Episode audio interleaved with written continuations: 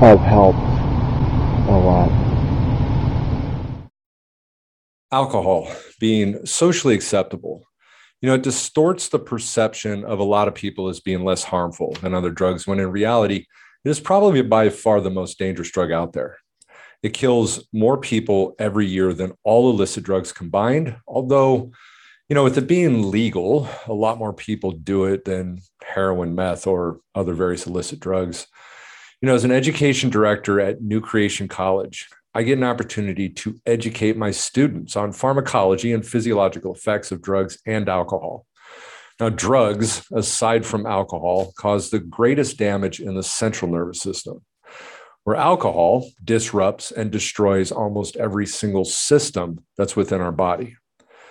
In 2007, a documentary was released that has become one of the greatest videos that I have been able to find that follows an individual for 18 years as we can physically see the deterioration that alcohol has caused on this man.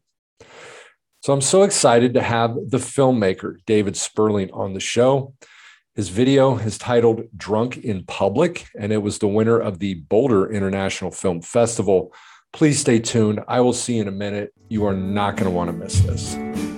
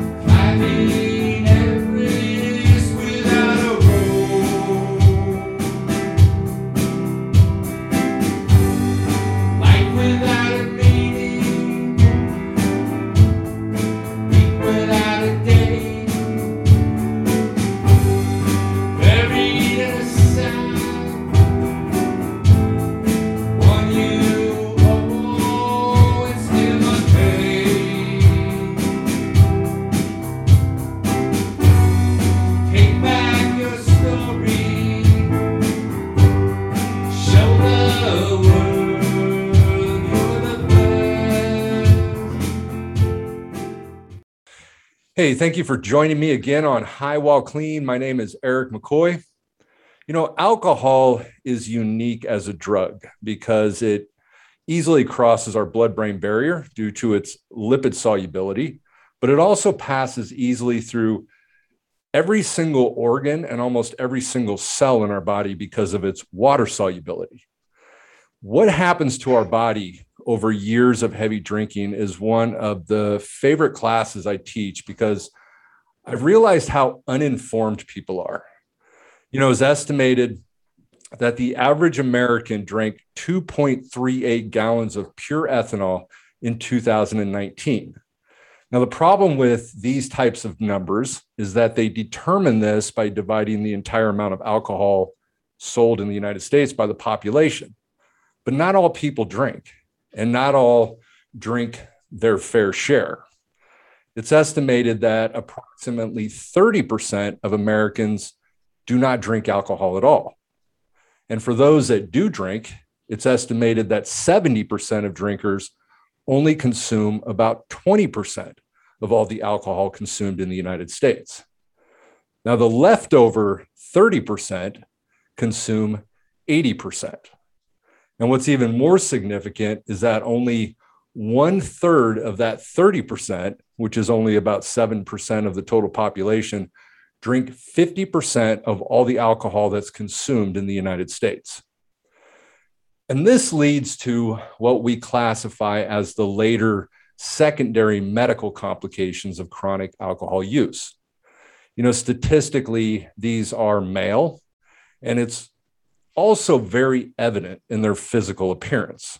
You know, they're typically thin, they're hyperpigmented, they're uh, they have a weakened overall appearance, they're unsteady with a broad based gait, which is actually known as ataxia, and many times bruised as alcohol destroys their platelets.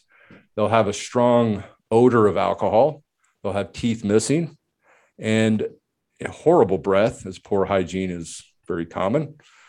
Their clothes will be saturated with urine or feces since our antidiuretic hormone within our pineal gland is depressed, which causes us to urinate often. You know, their breasts may appear enlarged, testicles shrunken, as alcohol will affect our endocrine or our hormonal system. The face can reveal dilated capillaries and acne like lesions, as well as an enlarged and bulbous nose.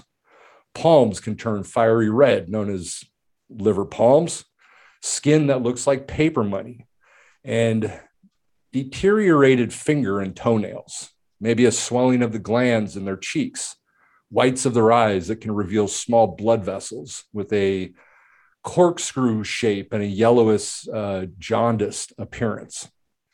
Now, these are just some of the things that you can see outwardly. But what is happening inside is even more horrific because of what is causing those outwardly signs. You know, alcohol is a poison and will affect every single system within our body. And it's these systems that are causing what you are seeing. Now, I haven't even accounted for, you know, organic brain disease, as some refer to as wet brain, uh, Wernicke's syndrome, or Korsakoff psychosis. And I'm bringing this up because of my guest today. David Sperling, he created one of the best documentaries on the horrors of alcohol dependency. I use his film in the school that I teach at because it allows me to discuss the different systems of the body that are affected by alcohol. And then I can show my students through this visual aid what it actually looks like. Mark David Allen is that teacher with David Sperling as the director and it chronicles the last 18 years of Mark's life. It was the winner of the Boulder International Film Festival. David, I want to thank you so much for joining me today. Sure. You ran the jail in Newport Beach, is that correct? Yeah, I was started in uh, 92, and the way we were staffed then, we worked alone about, depending on which shift you're on, about 75% of your shift, then you work with one other person. So we kind of had to do all the different tasks. Now we spoke, and I know I know you don't necessarily remember this, but we spoke many years ago before the final cut of the film, when Mark was still alive. Sure. And I remember asking you if there was anything that we could do to try and help him. And I actually realized that you kind of ran out of ideas. and you can definitely kind of see that in the video. sure. Yeah. And I, I don't, have you ever heard me speak on it? Did you when you when I met you was that after I spoke about it for like did an actual presentation? No, I haven't. Okay, because I I talk about when I did it, it was it kind of explains it a little bit at the beginning, um, but it wasn't. I didn't have any intent on making a film uh, or a video, and it was really just I'd had some success showing people when they came into custody because I was working alone. It really was that a neat benefit. I could kind of gauge my time and do things that were a little outside of the box. Mm you know, get someone a cup of coffee before they go, have a friend pick them up instead of release them to the streets. Um, but I often, when I'd be there, I would show them their mugshot and I would show them like their driver's license picture or their ID card photo because we could pull that up. And they often would be kind of like, you know, I thought I was in better condition. I didn't realize I, I looked that bad. And it was a jumping off point just to talk about things and maybe see if there's a different direction or whatever then video came along. It was it was suddenly somewhat affordable. You know, '92. It was actually '94.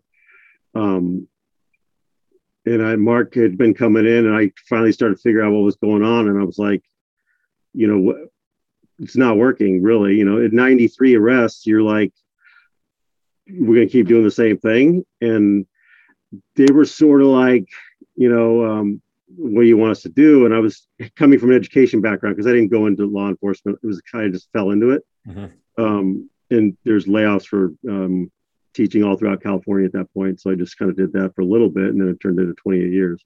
Mm. But uh, I thought, okay, I'll try something different. Um, you know, the mugshot thing was working with pictures, maybe video, because he we got along pretty good. He's obviously likes being on camera.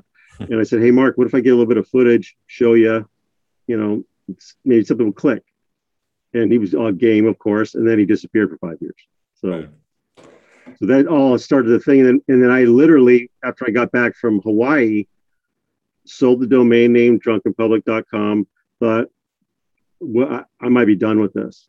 I'm not really sure. And then it was enough time where people started to come back in, write a letter, phone call. "Hey, thanks so much for everything you did." And I was like, "Well, what what I do, or what I, was there some magic thing I said?" And they were like, "They really almost everyone kind of goes, ah, like they can't really pinpoint it, and then they come to the same conclusion of like, you know, it's just like like you took the time, and it seemed at that moment you kind of cared a little more about me than I did myself. You know, they went off and did all the work, but there was something about that experience of just taking the time.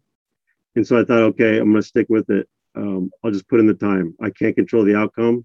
Um, you know, usually when you do good things or when you try to do something good and you work hard at it and you're sincere, it, you may not get what you want, but usually something good comes from it. Mm-hmm. And here, you know, I failed at my goal of, of getting him sober, but something like significance was bigger than success or failure. Something came out of it that was really significant. It ended up, you know, helping a lot of people, which I was not thinking of at all until about halfway through the process. Mm-hmm. Started, you know, become clear. Well, obviously, you know, I mean, you know, as you kind of learned, I mean, nobody can keep anybody sober. right. And uh, and you know, it's why I said that message to you that I mean, I you know, I look at you as you're like a hero, you know, because I mean, you went away above and beyond, you know, to help a person and looking, you know, and it's so obvious in the video that you genuinely cared about Mark. And, you know, I thought it was going to take six months. and I was going to go in there and, you know, work whatever magic I thought I had. And then it was a real eye opener. I learned a lot. I had to realize, you know, my whole focus of control was really limited to, you know, myself maybe in a few small things. Yeah. And it was, yeah, if someone would have told me, hey, it's going to take 18 years and you're going to fail, you want to keep going forward, it, that would be an interesting crossroads. But you did far from failing, though, because, you know, he, I mean, you know, sure, you know, he passed away, sure, he, you know, didn't make it, but, you know, I look at it from all of the lives that you have impacted. You know, I oh, mean, yeah. the it's really it's really funny. I was um, I had actually brought up in my with my students yesterday that I was going to be doing this with you, and you know, a lot of them and a couple of them were brand new. And but every single one of them have seen it. Wow and so that video gets around oh yeah you know i really don't sell very many copies maybe one a day it goes a little bit above one a little bit below um, obviously, digital has, has really changed that too. But the number of times viewed, because it's not something someone buys and just puts on their shelf. They go, hey, you got to see this. And it, it passes around and it goes through treatment centers and colleges and prisons and the military. And I've had people overseas, like um, I was, I worked at um, Pacific Coast Recovery for like eight years, uh, part time when I was working in the jail.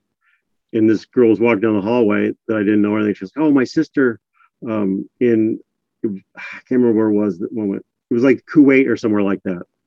It's like 30, 30 kids are, are you know, they want to be sober for 30 days after watching this and started some little thing over there. And then I've had, you know, Native American re- uh, reservations in Canada, you know, I get emails from, I've got emails like you can't believe. I mean, as far reaching in places I know I never sold a copy or anything like that. So yeah, it's amazing. You're absolutely right. It travels like, oh, yeah, you know what's interesting too is you know when I show um, my students who are they're all in recovery too, and uh, and then also you know the clients that I work with, there's so there's so many things within the video that they identify with, you know, and one of them being, I'm done. This is the last time. I'm not going to do this again.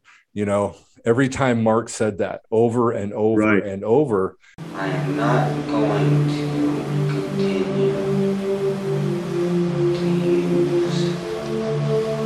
alcohol. This will be your last time?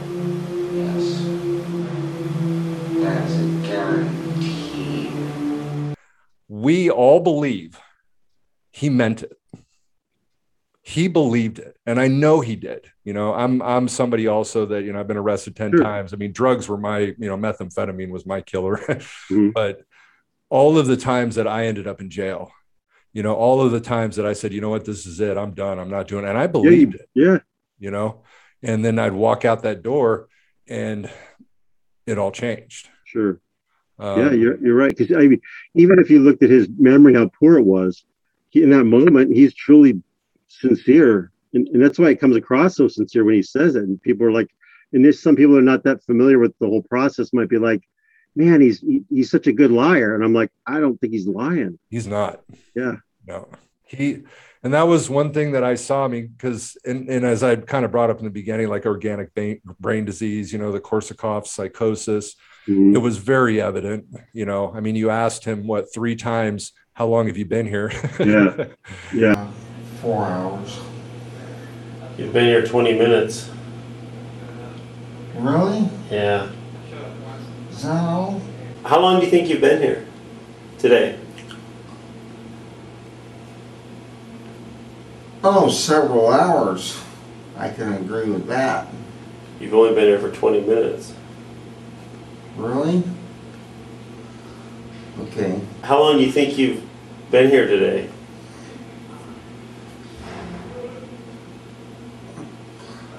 How long have I been here today? Probably about uh, four hours. Yeah, it's only been 20 minutes. Yeah, you know, Korsakoff psychosis results from damage to the areas of the brain that are important to memory and executive functions. And, you know, they're often associated with damage to the peripheral nerve tissue also. But this condition has severe memory loss and what's called confabulation. And the sad part is that these individuals often need nursing homes or custodial care. And sadly, they are less likely to improve significantly. Yeah. That's why to me it was such a shocker when he came out of county jail toward the end. Was it 2010? He's telling you the date, this, that, how many days till Christmas? I mean, Yeah. that was, I don't know how to explain that because that was a day and night thing. And he had been in custody obviously many times for good lengths. At one time, really, you know, almost a year pretty much. So, yeah, it's, but you're, you're talking about how, um, in the class people believe that he was sincere Yeah. um that's fascinating that that's sort of everybody sort of I, I think the most um kind of to sum up a single statement about the film when people say when you said people identify with it i was always concerned and when i uh, pacific coast recovery that sort of the the real housewife crowd like women in their 40s to 50s that you know have a pretty comfortable living and stuff like that and they go to rehab would be like he'd be too out of touch for them because you know he lived on the streets and all that that is probably the group that's i would say is most impacted Mhm. and it's because he transcends his you know his his appearance and his situation because it's it's almost like a soulful representation of what's going on. And i had a guy tell me you know my mom took me to the morgue and you know i did went to jail and i've been to meetings and read all the books and this guy's done everything. And he goes i saw your film. And it was like mark put all that stuff in the form of a person. Mhm. and, and that's when it finally spoke to me. Yeah. and i'm like that's pretty that i guess that makes sense you know yeah it's it's quite a it's quite a great video because it is it's highly relatable to so many people. And and not just the alcoholics you know even the people that abuse drugs and things like that because the dependency is the same. You know whether you're talking about alcohol heroin meth you know Mhm. coke any of that Yeah. the the dependency part of it is all the same. Yeah. And um, you know the the consequences physical consequences are different sure. Um, you know alcohol alcohol again i mean creates you know when you look at you know heroin creates very little tissue damage compared to alcohol it creates an enormous amount of tissue damage you know. The Yeah. most impact that you know other drugs with the exception of alcohol has is the central nervous system brain and spinal cord where again alcohol affects the entire body. Yeah. And being socially acceptable. Yeah yeah and you know in custody environments it's the most violent person Yeah. by far. Um and it is the people that we see that are the most degraded unless it's real end stage you know um, drug use Mhm. uh, where they're really deteriorated. And that's more or less from not necessarily the drug but you know the environment that where they're at. Right. And lack of self-care. Yeah Um, malnutrition and yeah. stuff like that. Um yeah it's it's uh it's pretty dramatic. I mean it, it does you know, being socially acceptable. And if anyone's ever in the safety cell, unless it's a mental health thing combined with, with uh, maybe a, too much medication or lack of medication, um, it's an out, it's alcohol. People be like, "Oh, what's that guy on? He's, he's acting crazy," and I'm like, "He's just drunk." Right. I mean, everyone's different. You have your, you know, people, and that's the thing that is so distinct too. That people can take drugs and actually be pretty functional. And it's, I mean, again, everyone's different, but they're how they can present is a little more, I would say, dialed in. Whereas someone that drinks, if they're an alcoholic, sometimes you see a distinct personality change. Yeah. It's like, whoa. Absolutely. I wanted to ask you too on that from a, you know, from a, because one of the things that I'm, uh, one of the purposes for what I do is to fight the stigma of against substance abuse, uh, mental health also. Mhm.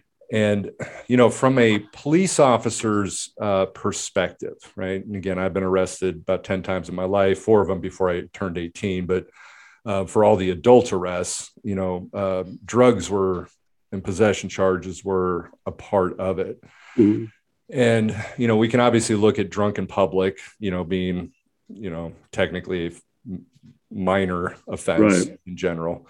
Um, or even the possession of alcohol in public, right? You're not allowed to drink, obviously, walking down the street, which I saw him do in Hawaii. Yeah. And uh, the, you know, but with the stigma of drug use, and now it's changed a little bit because, you know, obviously in California, possessions are now misdemeanors, but back Right. when they were felonies, you know, how different did the police officers treat the drug offenders versus the alcohol? as far as treated them or, or viewed it, I think they viewed it as more serious. They, Mhm. they viewed it as um, more destructive because, you know, they do see um, families torn apart by it. I mean, they see the same thing with alcohol. And, and in that case, when they could see how people have been victimized, um, they would have stronger feelings. But I think in the drug environment, it's a little more black and white. Um, you know, here you have a you know a family where the husband's involved domestic violence, but the, for all intents and purposes, it looks like a regular home. Right. Um, where you you know if you're busting someone for drugs and stuff like that, typically it's something a little more run down, a little more crime sort of feel, you know, all that stuff. So their I think their view gets a little shaded by that. Um, but as far as the individual person, only from the standpoint of hey, when you sell or you have this stuff or you give it to your girlfriend, you know, it's it's not cool to do that. Mhm. That bothered them. Um, but comparing that to someone arrested for drunk in public or you know possessing alcohol, um, that that was more like I mean Newport Beach was, you know, I think there were more drinking establishments per capita Right. if you include the hotels, restaurants, bars, and a lot of people go to the beach, and so drinking was a big part of it. You know, everyone goes to the beach, so um, I think the view shifted to that's a little more like you just drank too much. Right. You, you got a little, too, you celebrated a little too much. Where drugs don't have that viewpoint, you know. Because any at all is illegal. Sure. Yeah, and there's a there, and I, I guess there is like a, you know, I, I ran to a lot of young officers where it's like, oh, that's just bad. It's it's like th- somehow the education process of them growing up, it's just there was a little bit of an evilness to it somehow. You know, you movies and this and that, and the, the glamorization of drug dealers and that whole thing, and the, the intensity and stuff. I think it really kind of seals it. But like you said, things are changing a little bit. I, I was I, I knew it was something when it was like probably four years ago, and I know it had kicked in before that. Um, I saw a couple, looked like they were high school students in Newport Beach walking across the crosswalk, and was, they were talking about doing heroin. And it's like you wouldn't have heard people talking about that necessarily out loud, especially young people, especially people. The social acceptance of that has really been fascinating. It's, yeah, things are changing. Yeah. Definitely changing. I wanted to take a step back real quick. I was always curious on this. Uh, You kind of mentioned a little bit in the beginning, but with with Mark, um, what what was it that really intrigued you about him? What was the reason that you sort of like saw him and said, you know what, I want to do something to help this guy? Like, how many times had he, been arrested before you started this? Um, it was, and there's of loose numbers, but officially, and I always went conservative with all my numbers. I didn't try to inflate anything. Um, that took care of itself. Um, it was 93, if I remember, when I kind of just sort of put it all together because I started in '92. You know, I had various trainings and things like that, so I wasn't always there. Um, and in '94, it's probably like maybe 93 i started to, who is this guy keeps coming in? Oh that's mark and da da da da and apparently he was he was a little more grumpy when he would get arrested prior to me meeting him. Um, there's a little more kind of a fight taken out of him i guess. Um, but we kind of sort of hit it off. And you know I, I was viewed working in that environment as treating people like i like to be treated. And so i didn't try to you know overcomplicate or judge judgment didn't do any good. And so it was it was i i saw more people make positive changes or just have a better experience if you want to call it that get more out of the experience. Because why go to jail get nothing out of it except a bad time? Even if you can have fun but you get something out of it what's wrong with that? It's the whole purpose is not to be coming back here you know? Um i'll get another job if they stop, stop arresting people was how i looked at it. Um but we kind of just sort of hit it off and then he would always be very sincere about you know saying he wanted to stop. And you know he's convincing and i'm like no that this would be kind of cool. And literally i was coming from an education background i wasn't about necessarily enforcement i was about i was solution oriented. And i'm like this isn't working doing it this way. You know there's it's clearly not working. 93 times what what's the magic number where you go hey it didn't work. So i mean i i figured you know that was sort of the thing about want to try it but why him because it's funny because i've had a lot of positive experiences where i have invested some time energy in people and they did get clean i just didn't happen to make a video about it Right. um, and i think uh, a little bit was i i have some stubbornness um, and i like a challenge um, and then you know if you're going to climb a mountain you might as well be everest. And i didn't realize it was everest times 10 when i started. But i thought this is this would be really cool. I, I like um transformation. And i like people the underdog when people are just really and they do something that just kind of shocks the world. I, I that is that is like kind of a, one of the elements of life that i find really rewarding when i see that kind of stuff. So and I think a lot of people can relate to that too. You know, in sports, the big comeback stuff like that is pretty neat. Um, Yeah. And that's the reward, the reward that, you know, I get in what I do, mhm. you know, is to be able to see that transformation, to see people, you know, way down here and to be able to, oh, so I used to work at um, Newport Coast Recovery. Okay. Um, I actually was a counselor there. Then I was uh, actually the director right towards the end of it closing. Yeah. Um, Well, so when was that? What what years were you there? So this was 2005 to 2009. So you know, with alcohol, alcohol um, is one of the two generalized concepts of withdrawal being able to kill you.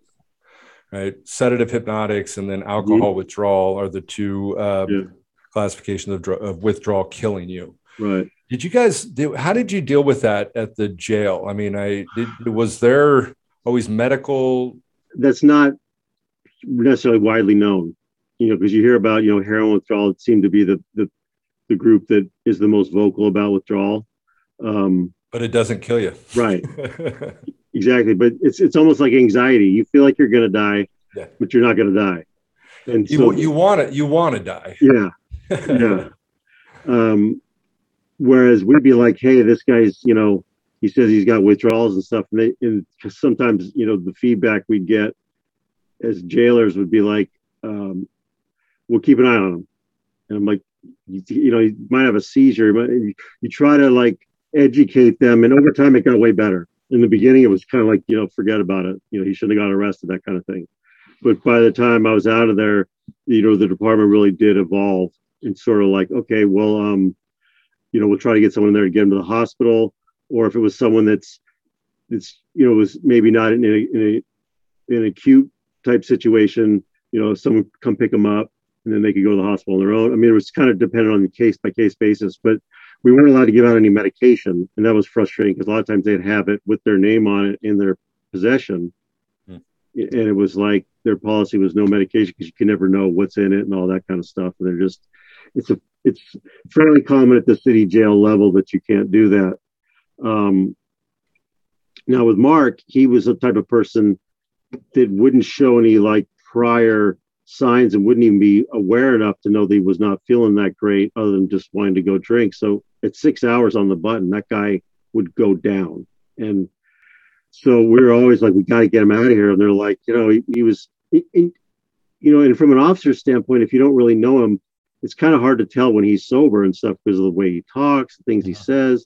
For me, you could tell his balance got better when he got sober. And um, he might say the same sort of wacky stuff, but he wasn't slurring as much. Mhm. Um, but he he needed to go out and drink or take medication. If he had his medication with him, I would stand with him outside the jail to talk to him about taking it. And you know, 99% of the time he was compliant to that and wanted to and would take it. He kept, kept him from having a seizure in the street when he's, you know, who knows what sort of cascading effect that has. You know, he falls into the gutter, someone swerves, hits someone else. I mean, who so um How many times? How many times would you say he had went into seizures at the jail? he got um well for him initially prior to me getting there i have no idea but when i got there i would say probably five or six times and i was there for like half of them um but we learned pretty quickly because he was so prolific in coming in and um you know and them having to deal with that and the medics coming all that stuff um sort of the supervisors and stuff sort of figured out okay we'll every time he gets arrested now, we'll have him taken by the hospital first and get him medically cleared. Uh-huh. Which is an interesting thing because no officer wants to sit with him, you know, at the hospital for four hours. And so a lot of people think that officers would go would pick on him and they'd and they'd look for him and they'd get a you know free arrest out of him. It was the opposite. Yeah. They would see him and do this because they know they're gonna be sitting at the hospital. Yeah. So it's kind of funny how people make that assumption, but it's like a complete 180 of that. Yeah. Um, yeah, it was pretty fascinating. All, the- all the you know the little ins and outs of it all. Um, you know, that's what's interesting too is that I, I got an email from a nurse at Hoag once that had dealt with him a number of times and was really tired of it, and she had other patients to deal with, and was like, "Why doesn't this guy, you know, kind of get his act together?" And you know, eh, he's he could be rude sometimes. It just really had a hard time with him and she saw the film and she was like, you know what? It sort of brought me back to the reason I got into nursing. And it just sort of like revitalized her career. It was really neat to see something like that. And I've had quite a few emails like that, whether it's a therapist that's like, you know, sort of burned out and this just sort of just jump started something in me. I mean, mm-hmm. things things I never thought of how it would affect things, you know. There's it's pretty for someone that at the end is dead because of the choices they're making. And the whole point of the film is to try to get them to not make that choice. For it to have that kind of impact is pretty remarkable. Yeah, he's the he's the true picture of dependency. I mean, Yeah. it, it's the you know, I mean, obviously he kind of you know eventually reached a place to where you know obviously he wasn't even thinking very well and probably Mhm. not understanding a lot of what's going on. But you know, he I mean, he obviously knew the risks and dangers of alcohol, but you know that stuff doesn't seem important. You know, when you're in that dependency. And um, you know, it's so crazy because everybody that they just love Mark. Everybody loves Mark. They're like, I just love the guy, you know? Yeah, he's got that like there's something about like sad eyes almost. There's some something that sort of pulls you in that, you know. And, and from people over the years I've met that I've talked to or that have sent me an email or something like that, um, that knew him before when like in his kind of like high school years. Um, he was pretty bad then. A lot of people think that the accident was the main thing that you know made him the car accident uh, have all his issues, and they all the people that knew him all told me no, he's he was really drinking hard pretty consistently all through his you know teenage years. Yeah. Like I, I've even seen like a one of those photographs, one of those like humiliation photos where you're at a party and you're hammered and passed out, and people are like you know putting shaving cream and all that stuff. Well, you just and it's it, he just looks horrible and um, he's clearly in high school. And so these people were like, the guy was like the king of the beach. He was like, girls really liked him. He's a great surfer, very charismatic, you know, and, and they would all party with him, but they kind of, you know, the time came where they went this way and he didn't. He just kept going this way. Yeah. and you know that was takes. So so he really was a good surfer. That's what every. I haven't heard of one thing, you know, that contradicts that Wow. from multiple people. So I know that scene on the beach where he's talking about surf. That was the thing is his timelines of things were so fascinating Yeah. when you talk to him. You know. Yeah, it was almost uh, kind of that dementia. hmm Like it kind of brings you back, like you're, you know, in, Yeah. in different. I'm, I'm not remember like, you know, take me home, even though I'm home, but you know, Yeah. you're thinking like you're, you're, you're, uh, you know, high school home. Yeah. My wife's uh, mother had late stages Alzheimer's for like a really long period of time during that time. So there'd be many times when I'd leave work and maybe go over to their house and they were very similar. yeah, The confabulation where you sort of make up phrases and things to kind of try to trick everyone to think you know what you're talking about, but Yeah. you really don't. Like, oh yeah, I'm just hanging in there, bro. Like he would just say that for things that really didn't make sense most of the time. Yeah. And he could kind of disarm you if you didn't like pay attention and you know spend enough Those- time with him. those words he would use. Oh yeah. I used to call him the White Don King because he'd just make these words up like, you know, You seem like a very, very, very sophisticated human being in my ecological jurisdiction there. Yes. so funny. Illogical jurisdiction. yeah, there you go. Sounds like a punk rock band or something, you know? yeah, he said that so many times. Uh, he, he shifted it toward the end.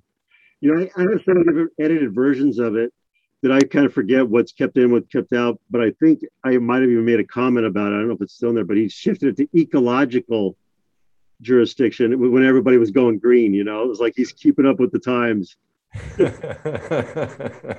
Yeah, he was pretty funny. Yeah. For those that don't know, uh, confabulation is a hallmark of Korsakoff psychosis. You know, these, these are people that make up stories, they talk fluently without facts. They're usually alert, they're responsive, and, and, and able to comprehend. Now, memory impairment is out of proportion to other cognitive dysfunctions. But because of the severe damage to areas of the brain that are crucial to memory, the person can't process and store new information. So, in order to fill in the memory gaps, they make up stories. And these aren't lies because it would require more memory and intent than someone with Korsakoff psychosis could actually muster. You know, memory for things that happened both recently and a long time ago is variably and usually severely impaired. And his grandma in the video was pretty neat. Yeah. Yeah, she you could tell she was tortured by the fact that feeling pretty helpless and trying to, you know, do something that worked. Yeah. Yeah. And those conversations, obviously, at the end uh, with her, too, were, Yeah. they kind of repeated themselves like exactly. so she kind of had, did she kind of have some like dementia type? And she was in a like senior living um because I'd go visit her there and um when I'm trying to think when and actually the the video that's in the film is from her home but then later on toward um around the time when he was having those phone conversations she was in senior a senior living Okay. place and she she lived I know that she lived into her 90s she was actually much older than she looked. Um she lived into her 90s Mark's mom was I, I believe in her like 70s and Mark was 50 and they all died within like a year maybe. Oh, wow. so and, and you know she did look like him a little bit like in the shape of her face and stuff. So I mean his genetics were were pretty strong. He probably would have been you know if he had lived a healthy lifestyle been pretty good because the damage he put himself through into I mean of course he died but he wasn't so bad in terms of you know the medical paperwork And they and ironically enough, you do see this in quite a few people. The the very, very, very severe alcoholics. I mean, the ones that are drinking like he does. Yeah, and there's a secondary pathway for um, ethanol metabolism. So chronic alcohol consumption increases, and it's what is called the cytochrome P450, which is an enzyme which actually helps save the liver. Wow Um, and uh, but you know, uh, I guarantee you know his heart. I mean, obviously they di- kind of diagnosed him as it was heart failure, right? Yeah. A form of heart failure. Um, you know, enlarged hearts. You know, your you know uh, pancreas. I mean, all, all your organs, uh, you know, are are being just beat beat Yeah. down. Yeah, and he, you know, we, we the, the guy to just lay in the sun and just bake, and we're like, this guy's not. I know he's not eating his antioxidants, but he's not got skin cancer. You know, I mean, just Yeah. he's, you know, hit by a car, and you know the whole drowning thing, and then all the seizures and choking, and Yeah, he he's been through a lot. He he was. I mean, he was a fighter. yeah, he didn't really look at coming to jail as a chance to like get something to eat or place to lie down. He always stayed in a state of like, when am I leaving? Right. Um, so he never didn't really take advantage of some of the things that really could have, you know, maybe turned the corner for him or, or prolonged, you know, being sober enough to maybe think a little more clearly. And I mean, he was always just right back. Yeah. Fascinating how he just, Well, and that's the other issue is that he doesn't eat. You know, so serious malnutrition, which that affects you know your all your different systems as well. Um, and so um, because that was obviously very evident, he hardly ate at all. Yeah. He'd go through little bits and pieces. Everyone would buy him food. Um, and you could tell that he would, there were times when he would, he would want to eat, but he didn't, it's not like he asked for food all the time. It just happened every once in a while. And then sometimes he'd throw up. Um, you know, it's- but I know in Hawaii, um, the officer was telling me, you know, the day before, he goes, he, I go, I was asking like, what do people think about him? Um, and a little little snippet that's in the film where he says, you know, people be like oh, all alarmed. He's like, oh yeah, that's Mark. You know, kind of like they just they knew him, but he'd be eating um like a sandwich out of the trash that you, from 20 feet away you could see is like blue with mold. Ugh, Just be eating it and then throwing up and then keeping eating it. uh, And, and that was some of that kind of stuff was the angle I tried to go for, and I, I don't think it's covered too much of the film in terms of, you know, if I could if I could get him 5150 like six times in six months, you know, I was getting told that they could probably change the direction in terms of maybe how to handle the case and stuff like that. mhm. Um, but you needed an officer willing to take them through that process. It was kind of hard to talk to management and get them to commit to having an officer that could do that when they wanted people in the field and so forth. right. My argument being, if you take care of this issue, then you can have more people in the field. Maybe a little more dedication now than later on. You know, Right. whatever. Um, but you know, there everyone was like, "Oh, he's not suicidal. He's not this and that." And I'm like, "Yeah, but he's a danger to himself." And when I watch him at nighttime, when he doesn't even know I'm watching, and he's walking across the street without ever looking, he just walks across the street.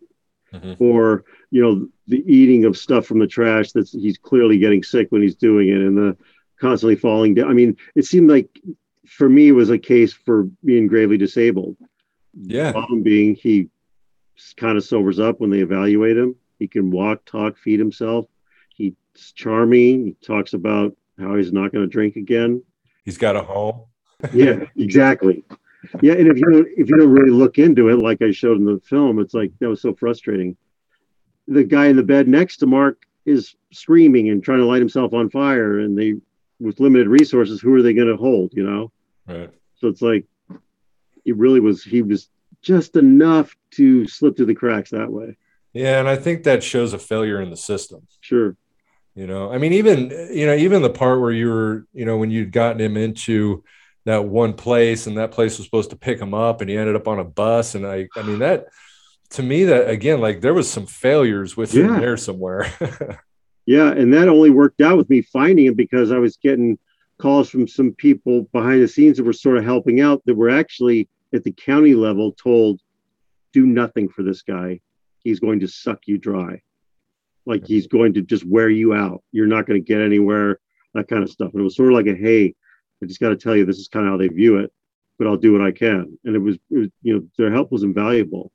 Um, and the other thing being, some people at the county would tell would say things like they don't want to admit there's a homeless problem you know property values all this stuff this is like probably 2005 something somewhere around there maybe you know obviously it became pretty obvious there was a homeless problem in time but uh, back then it was sort of like right on the edge of that, and they just were like, they're not going to do anything extra. LA County would be happy to say they have a homeless problem because they'll take all the resources they can get.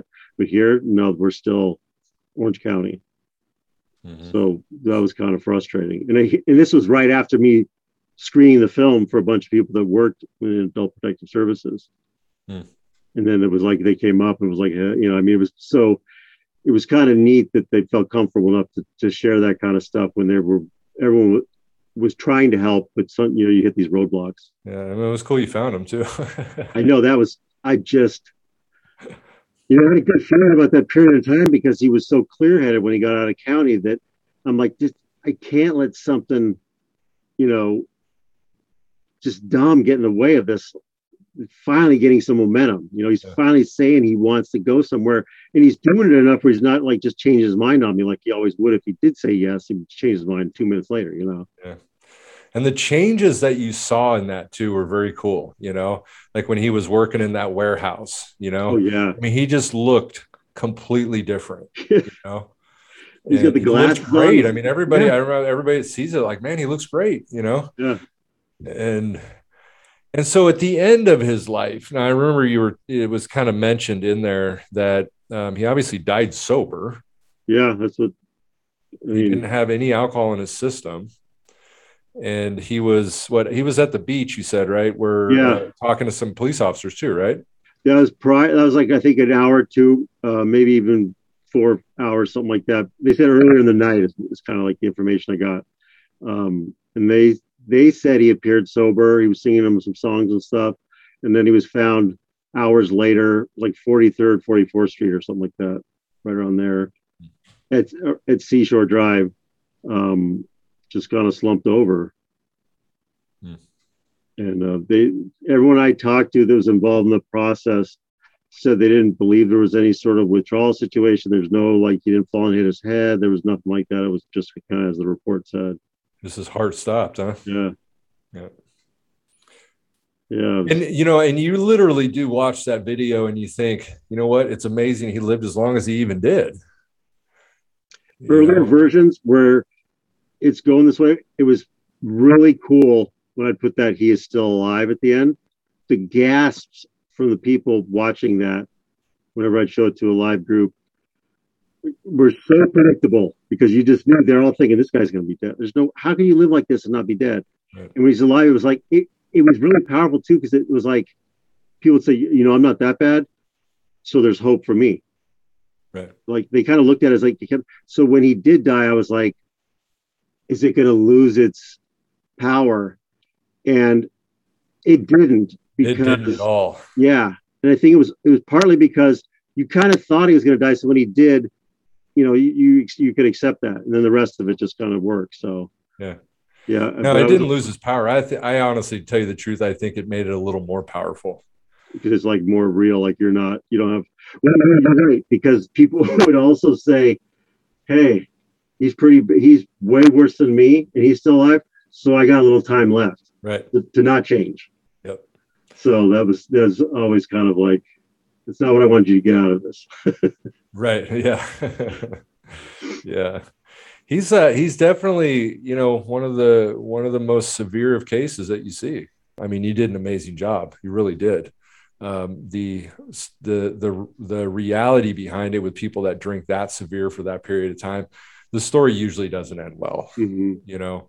But I I think you definitely had a big impact in giving him more years than he probably would have had. Well, it's a testimony to treatment too, because at the end, when he does go, even though he only goes for a couple weeks, he came back. He got arrested less.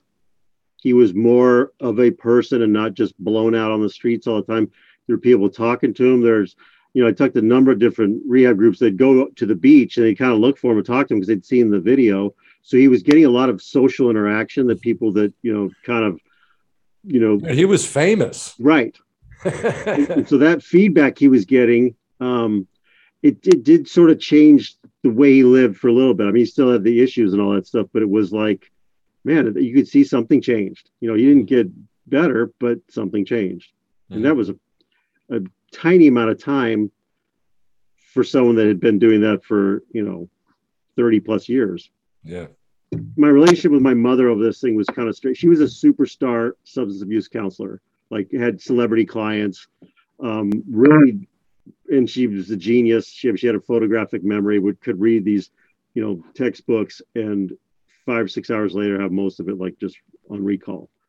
Um, graduated high school, 16, nursing school, 18, became a big, ran all the um, outpatient at UCI Medical Center, had multiple jobs, but had some pretty strong mental illness, mental illness and some addiction issues as well. Hmm. Um, they were always active. And, but she was very generous with me in terms, I was an only adopted child, so I don't, I'm not, I don't have any of her genetic uh, stuff, good or bad. Um, but she would share with me um, all kinds of stuff about what works, what doesn't. And I asked her, I'm like, okay, I got this guy who's, who's so you know far gone. What can you what can you do? And she she said, really, the only thing you could do is you know if there's some merit to your relationship, that's sort of an access point of that could spark something. Mhm. It could push him in some direction. But other than that, even with her, and she had worked, you know, in downtown LA, started out in public health. That was the beginning of her career and um, child protective services. She was pretty well versed in, in dealing with people that were really, you know, living a pretty rough existence. Yeah, you know the the the ambivalence is is powerful with with substance abuse you know? And you know you could really see that too. I mean like you know that time where they lost him showed up you found him. He was so excited to see you. You know he was so excited to see you which which showed that you know at that point in time like he was on that side of like okay i want to do something. I want to Yeah. change. I want to be healthier. I want to live right you know?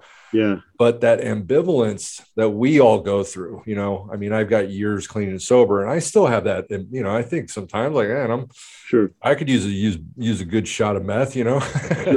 And uh you know but that's the power that that kind of falls within it. So we have to always stay in line. The problem with mark is is you know his mind wasn't all there.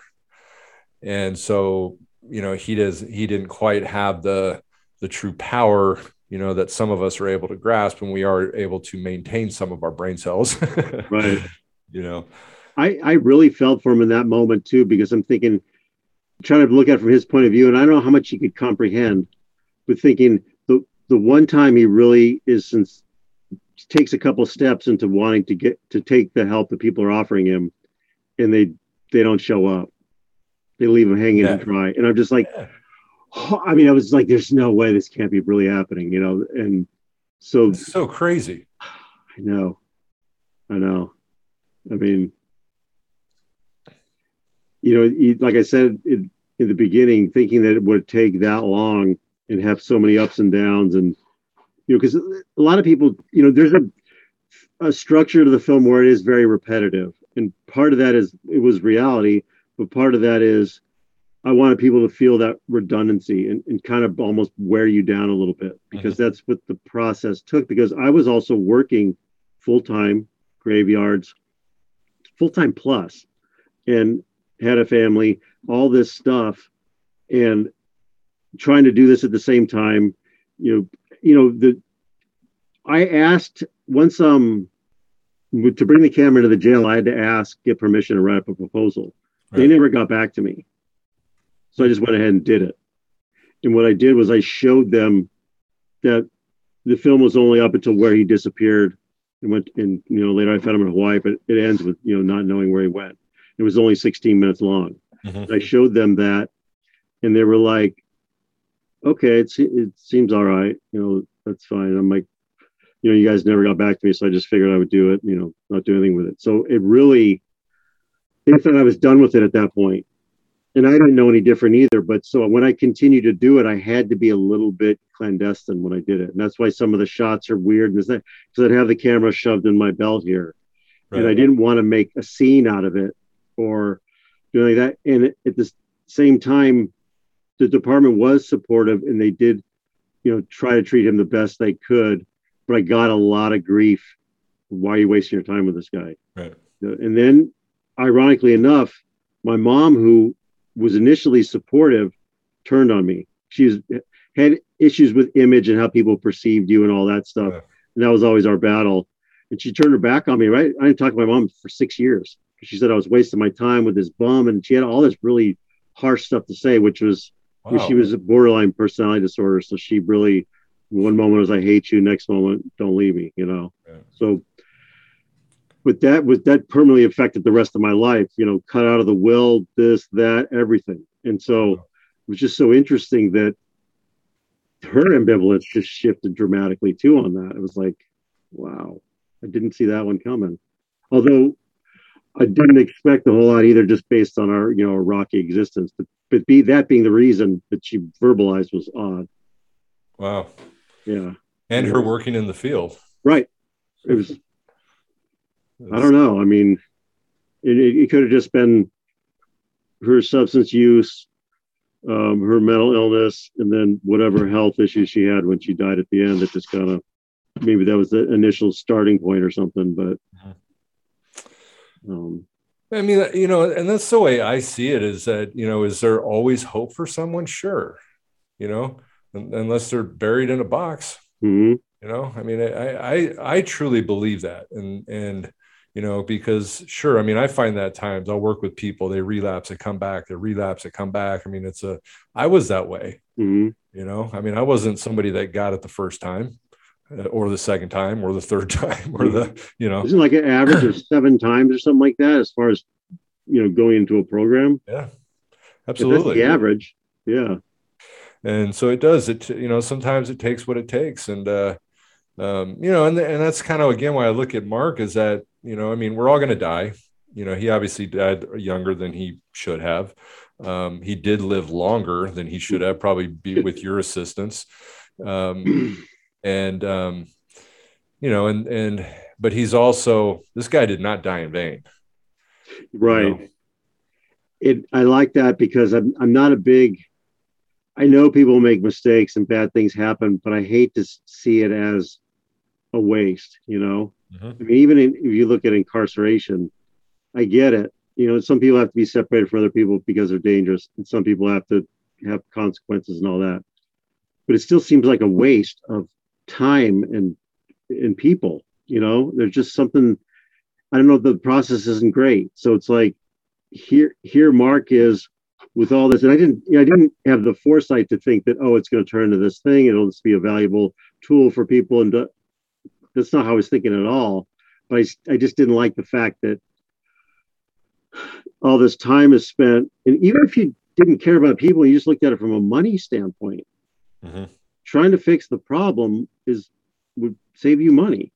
Yeah. Um, one of the things I talk about when I speak is that Malcolm Gladwell, the author, um, he wrote Blink and The Tipping Point and some things, kind of a social economist. He did an article on, on a guy called Million Dollar Murray. Uh, I think he was in Seattle and he had used up a million dollars of resources, you know, going in and out of hospitals. And he actually would get well enough to where he got a job, a place to live and everything, and then he'd relapse and it all, do it all over again. Mhm. Well, so he started studying how much money is spent on people with these issues. And he found out in New York City, $81 million went to 2,500 people. Hmm. And he said, if you gave every single one of those people a full time aid of this, of this, of this, you'd have millions left over. Not, not that that's the right approach is just to give it all away. I know that brings up all kinds of political issues, but the idea that the money is not being used the right way right you know that that there's there's money there but you got to find the right way to allocate it Mm-hmm. Well, hey, I want to thank you for doing this, man. Is Sure. and I want to ask you really quick. Um, is there something I haven't brought up that you want to want to say? you know if you look at rehabilitation for someone like mark one of his biggest challenges is he never really got habilitated. Like it's not you know sometimes people when they have these problems and they go back to okay i know what it's like to have a job or have a regular relationships before this got bad. Right. he never quite got there because of his early usage. He, i mean he was like the perfect blueprint to have these kind of problems from you know genetic predisposition he's got a bunch of family members that struggle with the same thing. Um, the environment his um, step for the birth dad leaves so he's right away so he's got that problem um, 10 years old his stepdad you know drinks himself to death then he's stealing valium from you know back his mom's purse Um, then he starts drinking. Then he has the accident, and then he's you know just habitually tr- repeating the same behavior. Doesn't really learn anything new, and so every one of those things just puts another thread till you got this fabric, you know, because a lot of people were like, why do you think it was so bad for him or this or that? I'm like, you just keep adding, and you never know when you're going to be that person because a lot of people sort of roll the dice with that. And you, you know, Nancy Reagan had her just say no thing, but there's some merit to that for for starting out before you even ever go there. You know, um, in, they have you know drug education stuff for kids. They're always talking about the horrors of stuff but part of the problem is the the pleasure of the problem. Is do you really want that monkey on your back of doing heroin when you're 14 and you don't want to do your homework? The rest of your life you're going to be comparing doing something that's kind of hard with i could always do this. Mhm. and that's almost more terrifying to me than you know so you never know if it's going to work with you in that way. Some people can drink and they have zero issues you know and other people i you know they use the disease model i like the allergy where you know you eat a peanut if you got a if you're allergic to that peanut it'll mess with your breathing you might die. Mhm. you know you drink alcohol it's going to mess with a different organ but it's your brain and it's going to change the way you think and all that other stuff but you're still having a reaction to an outside substance. It's not like because some people when you bring up like comparing it to cancer some they have issues because people don't ask for cancer or they don't willingly do that whereas that you know some of the drinks has to actually drink. Well but it's your brain that's affected so therefore your decision to take that drink is really kind of messed up Mhm. you know so it's really it's fascinating all those little um, nuances to it but Yeah, there's Yeah, a lot so- of uh, you know, with uh, you know, there's like one theory that you know we have, you know, people that have a drug or alcohol dependency have a reward deficiency, you know, like a reward deficiency syndrome. You know, the pleasure, um, you know, part in the mid part of the brain, which is the survival part of the brain.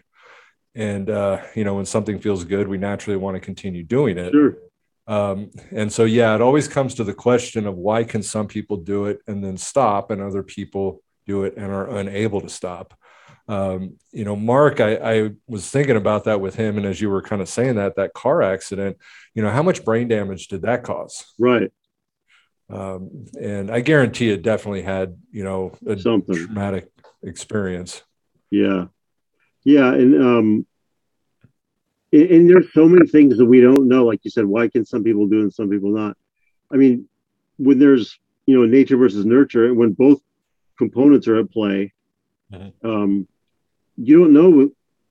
There's so many little things that, that can change the course of the way a person thinks and, and snowball into something to where they are able to make that decision. I'm going to do this. And their brain's just at the right point where it's giving enough enough of whatever to where they don't feel the craving as as strong in that moment. So they go to a meeting, and then uh, I mean it's so it's you know you always got to give it a shot. Yeah. You know there's it's that's sort of the, the testimony there is that Yeah, I mean, if you're de- you know, if you're living in a household where you know your parents are an alcoholic or an addict, and then you're watching them, you know, solve Yeah. all their problems in life by drinking or using drugs, uh, that's you know can be some bad lessons for your child. Yeah, yeah, and you know, and there's a lot of uh, bad education in terms of marketing and, and drinking and the social acceptance, like you talked. I mean, I, when I would have people in jail come in for drunk in public that don't have any kind of you know arrest background or like that, they're standing there with, and I hand them a blanket, and they're standing at the open cell door, and they're looking at the bars like, what? And I kind of go, yeah, those uh, all those you know Coors Light commercials where they show all the sexy girls and stuff. They're not here, and um, this is the part of the commercial they kind of left off. yeah. So, I mean, you know that that job when done right, anyone you you know at a certain point you have a certain group of people that can do that kind of work. Um, but I think to do it well, you have to really put in some extra effort because you have sort of the system sort of working against you. There's a there's a difficulty in dealing with the constant negativity. Um, I looked at that as a challenge. I liked it. Have people be if they were upset when they came in to have them th- thanking me or happy or something different on the way out. Mhm. Um, and the people really, if you spend some time with them and listen and stuff, you I mean it's amazing how how smooth that process can be. Right. I mean, I, I booked 50,000 people, no, 100,000 people in my career.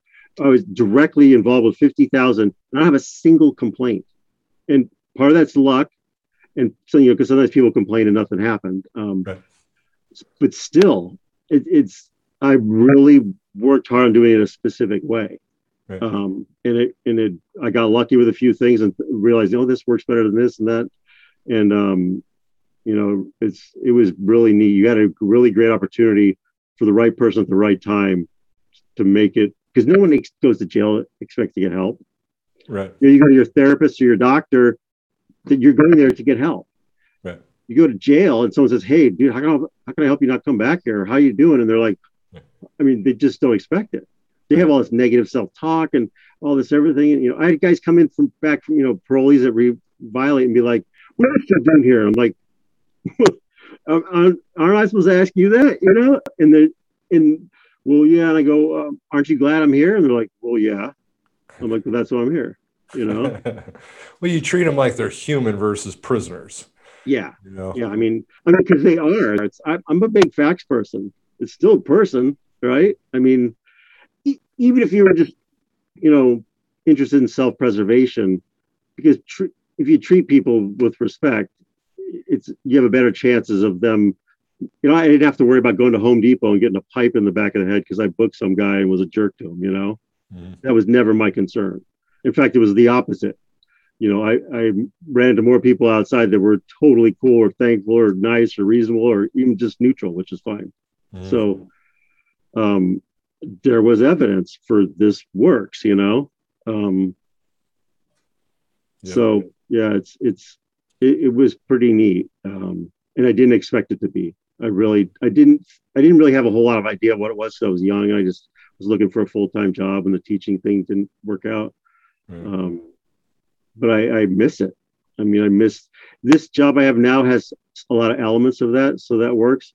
But I, you know, I had this when I left. I'm like these, like the kind of like the the guys that come in all the time. You know, I'm like, I'm not going to be here, and I'm like, I know even on days off, people would ask, hey, you know, where's Sperling or whatever. Um, now I'm like gone for good. Mhm.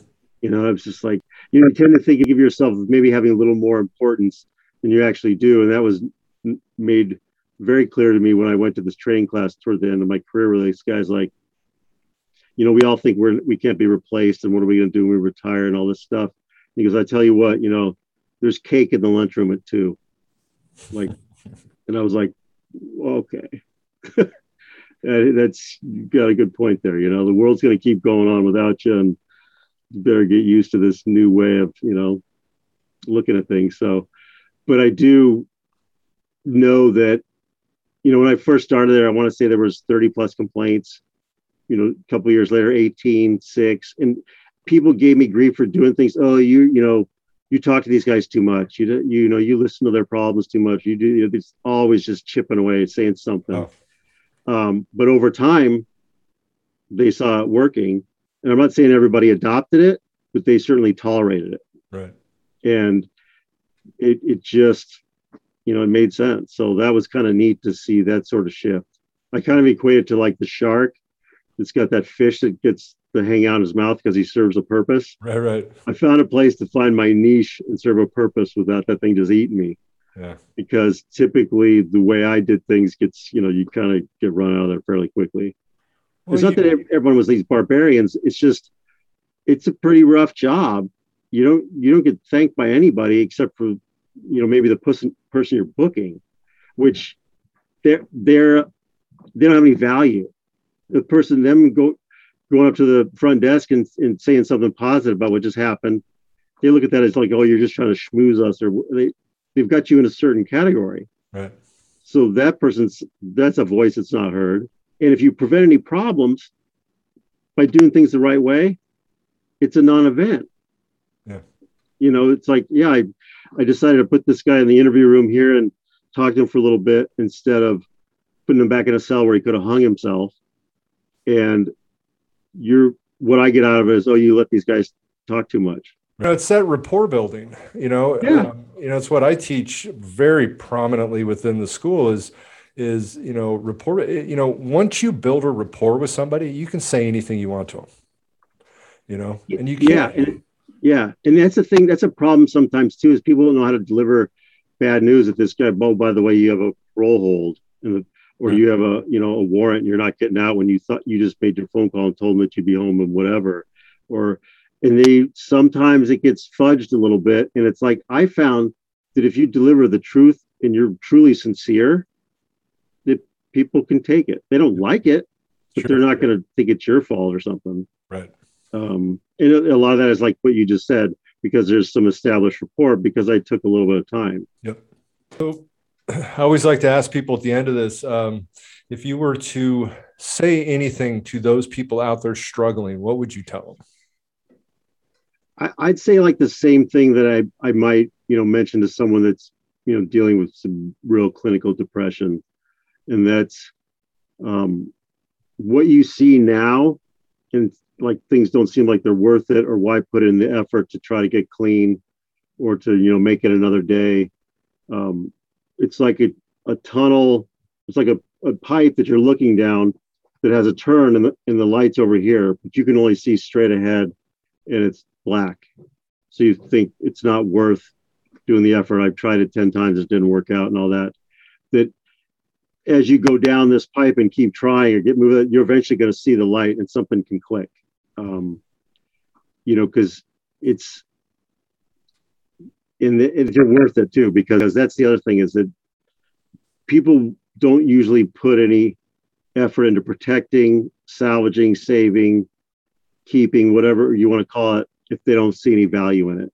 Mhm. And you know, in my experience, when I've talked to people who are kind of in in that state of despair, I'd say, you know, if you disappeared, would anyone notice? And a lot of times they say no.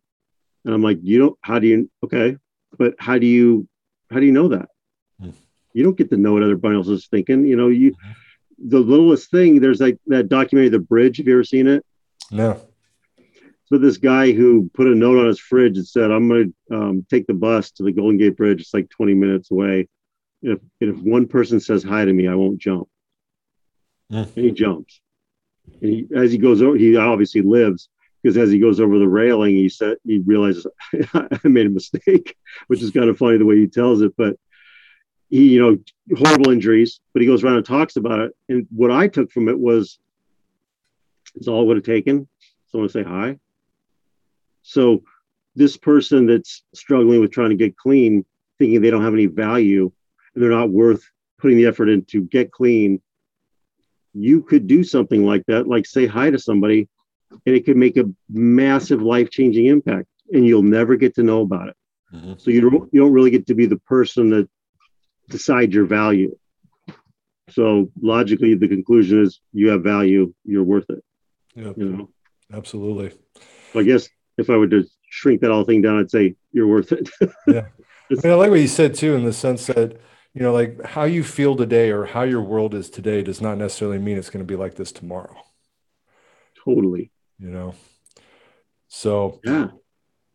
hey, I want to thank you for doing this. I really appreciate this. That. Um, you know, I really appreciate the work you did. This is, you know, uh, Drunk in Public's an amazing documentary.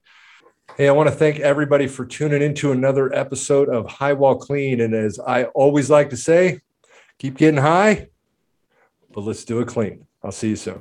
Thanks.